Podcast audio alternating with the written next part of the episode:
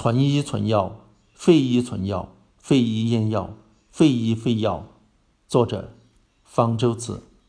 人们说的中医药，指的是中国传统医术，它分为医和药两部分，以及治疗理论和治疗方法。有关中医药的存废，也就有了四种可能组合，即存医存药、存医废药、废医存药、废医废药。其中，存医废药。也就是保存中医理论，废除中药，在实际上不可行，应该没人会主张。所以，我们这里只需考虑剩下的三种组合。多数中国人都是既相信中医理论，又使用中药的，认为中医药都是老祖宗传下来的，就一定是正确好用的，不比西医药差，甚至更好。这种态度就是存医存药。但是，中医理论体系不过是古人对人体。疾病朴素而粗浅的看法，并不是一个医学体系，充满了谬误，与现代科学、现代医学是格格不入的。如果我们相信科学是普世的，医学必须建立在科学基础之上，那么就只能相信现代医学，而抛弃中医理论，也就是废医。这也是现代以来最初质疑、批评中医的那些人，例如鲁迅、胡适、陈寅恪。傅斯年、丁文江等人的看法，但是他们虽然否定中医，却并不否定中药，认为中药还是有用的，可以保留。用陈寅恪的话说，是中医有可用之药，无可同之理。这种态度就是废医存药。但是中医有可用之药，并不等于中药就都可以用，中药可以保留，不等于中药都要保留。中药有的源自巫术。迷信有的是经验的结晶，巫术迷信固然不足为凭，经验也不一定可靠，里面会有太多的错误误传。那么怎么知道哪些中药是真正有效而且安全的呢？像中国药监部门那样认为，长期使用的中药，甚至是只要在中药典籍里有记载的中药，就一定是安全有效的，就可以上市，这是很荒唐的。一种药物的有效性和安全性，只有经过了科学方法的检验，才能认定。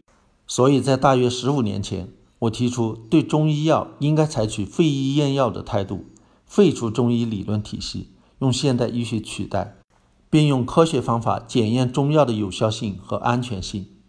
有很多人似乎也在做着验药工作，用生物医学方法验证了很多中药的有效性，发表了很多论文。但是这些研究事先认定了某种中药有效，然后再去证明，目的是为了推销中药或者宣传中医的博大精深。他们要么非常初步，要么经不起推敲，要么干脆就是造假。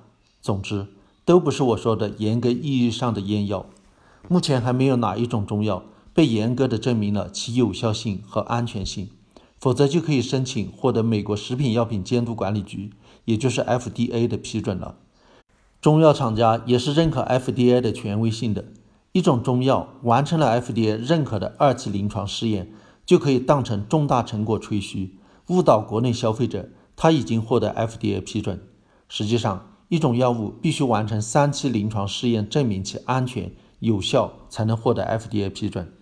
而目前，并没有哪一种中药通过了 FDA 认可的三期临床试验。有些反中医的人因此采取更极端的态度，认为废医验药已经过时，应该废医废药。他们的理由是，已经对中药验了这么多年了，没有一种能够获得 FDA 认可，可见中药都是没有用的，没必要再验了。他们这么想，其实是受了中药研究者的骗，把我前面说的那种只在为中药做宣传的假验药当真了。其实真正从事验药的很少。按 FDA 标准来验的更是寥寥无几。不要说检验中药的有效性了，连相对比较容易做的中药安全性检验工作，国内都没有系统的做。马德林酸中药的危害还要靠国外研究者发现，可谓中药界的耻辱。提倡废医废药的人还有个理由，认为从天然产物中发现药物的研究已经过时了。虽然在现在，天然药物研发已不再是新药研发的主流。但是这并不意味着天然药物研发已经过时，不可能再有所发现。例如，去年 FDA 批准一种治疗癫痫的新药，就是从大麻中提取的大麻二酚。在 FDA 批准的药物中，超过三分之一源自天然产物，其中大约一半源自哺乳动物，四分之一源自微生物，四分之一源自植物。在源自植物的药物中，百分之八十与其传统用法有关，这其中几乎都与中医药无关。我知道的只有麻黄碱是源自中药麻黄，这并不意味着中药只有这一种可用。有些中药已被发现含有有望成为新药的成分。例如，中医传统上用于治疗疟疾的长山，很早就被发现含有抗疟成分长山碱，只不过毒性太大，没法用于临床。但到现在，仍有人在研究把它改造成抗疟新药。可见，废医废药不过是一种偏激的观点。对待中医药的理性态度，依然是废医验药。除了研发新药，更紧迫的是系统检验常用中药的安全性。想要禁止人们使用中药，不可行也没有必要，但至少应该让人们知道所用中药的毒性和不良反应，不能一直以尚不明确糊弄人。